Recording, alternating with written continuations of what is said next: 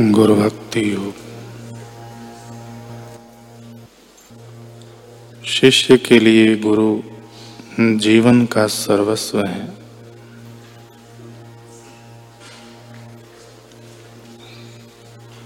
गुरुभक्ति जन्म मृत्यु एवं जरा को नष्ट करती है।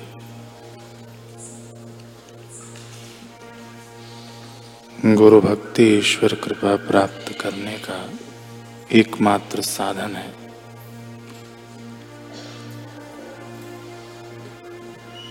जो आत्मज्ञान का मार्ग दिखाते हैं वे पृथ्वी पर के सच्चे देव हैं।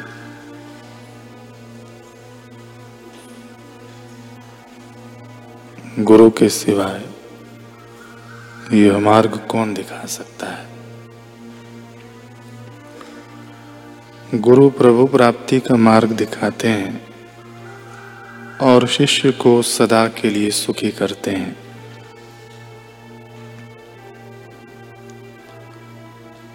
जो पूर्णता का मार्ग दिखाते हैं वे गुरु हैं।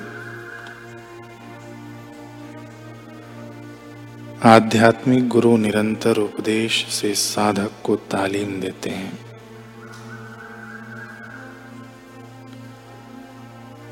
सच्चे गुरु शिष्य को प्रभु की ओर से प्राप्त भेंट हैं।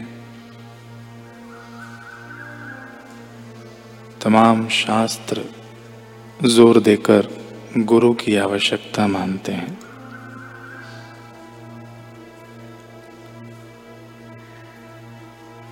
श्री राम जैसे देवी अवतार ने भी वशिष्ठ जी को अपना गुरु माना था और उनकी आज्ञाओं का पालन किया था।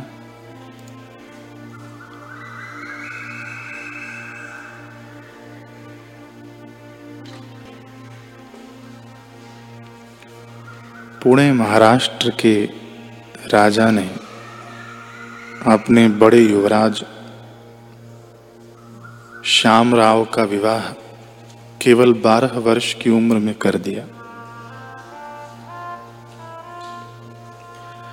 श्यामराव ने इस विवाह का बहुत विरोध किया था। वे बचपन से ही वैरागी थे, किंतु पिता और ऊपर से राजा, भला उनका आदेश वे कैसे टालते। जब वे बीस बाईस वर्ष के हो गए तब भी पति पत्नी के शारीरिक विकारों से दूर रहे। उनकी पत्नी लक्ष्मीबाई एक पतिव्रता नारी थी। वह सदैव पति की सेवा में तल्लीन रहती।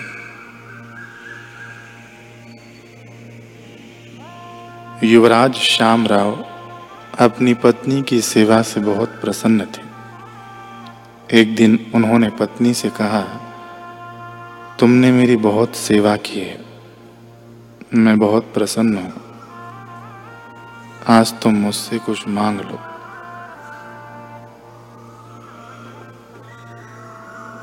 लक्ष्मीबाई शर्मा गई। उसने सारी बात अपनी सासू को बता दी और कहा, भला मैं क्या मांगू, मेरे पास तो सब कुछ है। सासू बोली, नहीं, तुम्हारे पास पुत्र नहीं है। अब वही बात फिर से कहे तो तुम उससे एक पुत्र मांग लेना। दूसरे दिन श्यामराव ने वही बात दोहराई तो झुकी हुई आंखों से लक्ष्मीबाई बोली कि मुझे एक पुत्र दे दीजिए। दस माह बाद एक पुत्र की प्राप्ति हुई। श्यामराव के पिता ने सोचा, अब तो पुत्र का मन संसार में रम गया है, इसलिए उसे राजगद्दी सौंपकर जंगल में जाके भगवान का भजन किया जाए। किंतु पुत्र तो पहले ही अंदर से सन्यासी था। उसने कहा, पिताजी, आप राजपाट क्यों छोड़ना चाहते हैं? राजा ने कहा, बेटा, यह सब एक दिन तो छूट ही जाना है। मैं क्यों ना इस मोह माया से दूर जाकर सत्य की खोज करूं। किन्हीं सदगुरु की शरण में बैठकर भगवान के विषय में सुनो और अपने लक्ष्य को पाओ, जो मानव जीवन का सच्चा लक्ष्य है। युवराज ने कहा, पिताजी जो आपका लक्ष्य है वही मेरा भी लक्ष्य है। आप अब इस उम्र में राजपाट त्यागना चाहते हैं तो समझिए मैंने इसे त्याग ही दिया। मैं भला क्यों इस झूठी मोह माया में पड़ूं जिससे आप छूटना चाहते हो।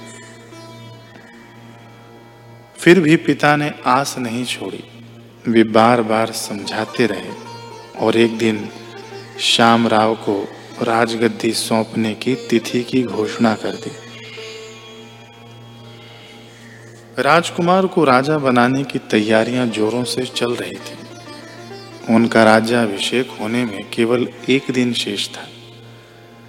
वे अपने कुछ साथी और जीवन रक्षक घोड़सवारों के साथ शहर से बाहर निकल गए।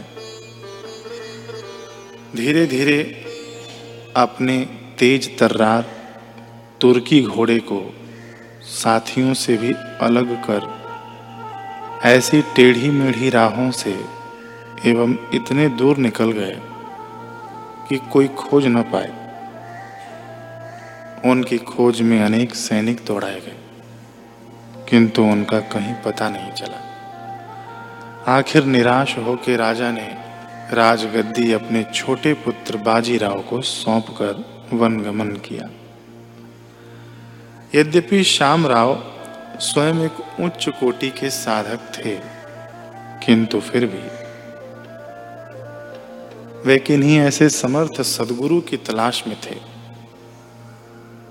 जिनसे वे गुरु दीक्षा ले सकें और अपनी आध्यात्मिक यात्रा में आगे बढ़ सकें। भगवत कृपा से उनको एक ऐसे पूर्ण संत से मुलाकात हुई।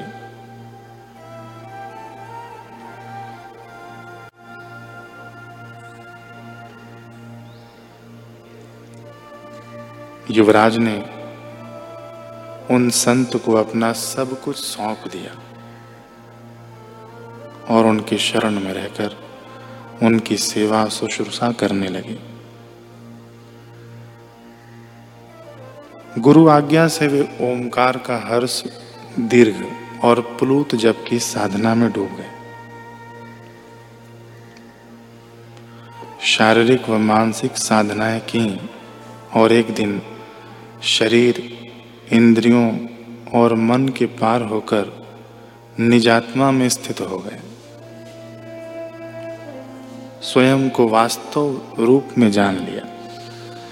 आत्मा परमात्मा का साक्षात्कार करने में सफल हो गए। वे श्यामराव से तुलसी साहेब बनकर समाज में विचरण करने लगे। उन्होंने गांवों शहरों में बरसों घूम घूम कर लोगों को सत्य का ज्ञान दिया। हाथरस उत्तर प्रदेश में उनका छोटा सा आश्रम है और वे वहीं रह के सत्संग कर लोगों को सन्मार्ग दिखाते रहे। एक बार एक साहूकार तुलसी साहेब को किसी तरह प्रसन्न कर अपने घर भोजन कराने ले गया। उसने बहुत सेवा की किंतु सेवा के पीछे उसका स्वार्थ था। उसने उनसे मांगा कि वे कृपा करके उसे पुत्र प्राप्ति का वरदान दे दें। इस पर तुलसी साहब ने अपना सोंटा उठाया और झल्लाते हुए वहां से चल पड़े। चलते हुए बोले, मैं तो वरदान देना चाहता हूं कि तुम्हारे यहाँ पुत्र हो तो भी भगवान उसे उठा ले और तुम्हें बिल्कुल कंगाल कर दें पैसे रुपए से। तभी तुम इस संसार की मोह माया छोड़कर परमात्मा की खोज में निकलोगे। तभी तुम्हें स्थायी आनंद का पता चलेगा। ऐसा चलते चलते कह गए। महापुरुषों की अपनी अलमस्ती होती है। सामने वाले की योग्यता के अनुसार कुछ देना न देना, जिसमें सामने वाले का मंगल होता है वही उनके द्वारा होता है। तुलसी साहेब का मानना है कि समस्त लोगों और समस्त धर्मों का स्वामी एक ही परमात्मा है, जो गुरु द्वारा जाना जा सकता है सहज रूप से। उस एक का ही चिंतन करना चाहिए, उस एक ईश्वर को ही जानना चाहिए। छोटे मोटे देवताओं की पूजा अंततः संसार के आवागमन में ही घुमाती है और सदगुरु की पूजा संसार के चक्र से छुड़ा देती है। हमें इस चक्रव्यूह से बाहर निकलना है। एक ओंकार तत्व जो गुरु ने दिया, जो गुरु तत्व है, को जानकर उसी में मिल जाना है, यही मोक्ष है। इस तरह के अद्वैत मत के वे समर्थक थे। उन्होंने सन अठारह सौ तिरालीस में अपना पंचभूतों का चोला छोड़ा और अखंड चैतन्य में समा गए।